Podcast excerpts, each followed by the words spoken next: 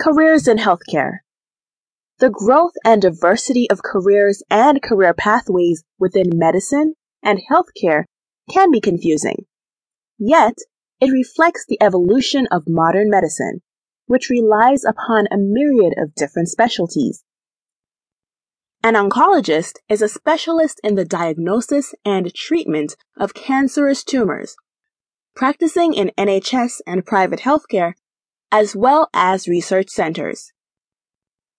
A homeopath uses natural or non chemical healing to restore the body's balance and well being. A nurse may be employed in NHS hospitals, private clinics, residential care, or as an agency nurse, with a chance to rise to nurse manager and consultant. A radiologist uses various forms of imaging to provide a diagnosis and guide treatment.